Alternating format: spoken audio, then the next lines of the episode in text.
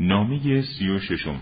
نامه است از آن حضرت سلام الله علیه به برادرش عقید ابن ابی طالب درباره لشکری که به سوی بعضی از دشمنانش فرستاده بود. این نامه پاسخی است به نامه‌ای که عقیل برای او نوشته بود. من لشکر انبوهی از مسلمانان را به سوی او فرستادم. هنگامی که خبر حرکت این لشکر به او رسید برای فرار محکم کمر بست و با پشیمانی عقب نشست. لشکر در راه به او رسید و در حالی که غروب آفتاب نزدیک بود مقداری اندک مهندازه تلفظ کلمه لا با یکدیگر جنگیدند.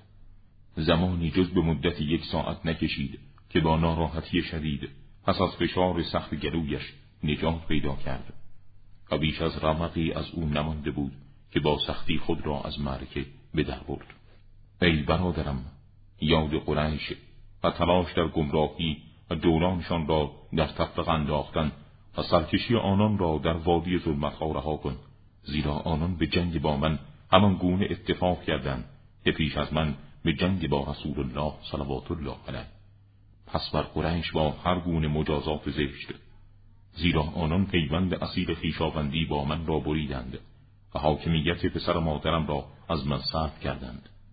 و ما سؤالی که درباره نظر من راجع به جنگ پرسیده بودی نظر من درباره پیمان شکنان جنگ و پیکار است. تا خدا را دیدار کنم.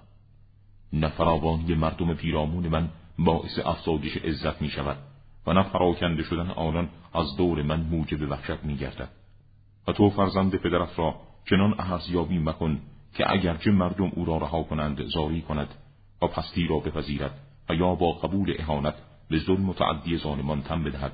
و زمام امور خود را به آسانی به دست یک کشنده بسپارد و یا پشت خود را برای سواری هموار و خم نماید. اگر از حال من پرسی که چگونم به طور قطع من در برابر حوادث سخت زمان مقاوم و شکیبایم برای من سخت است اندوهی در من دیده شود که دشمن شماتت کند و یا دوست ناراحت گردد.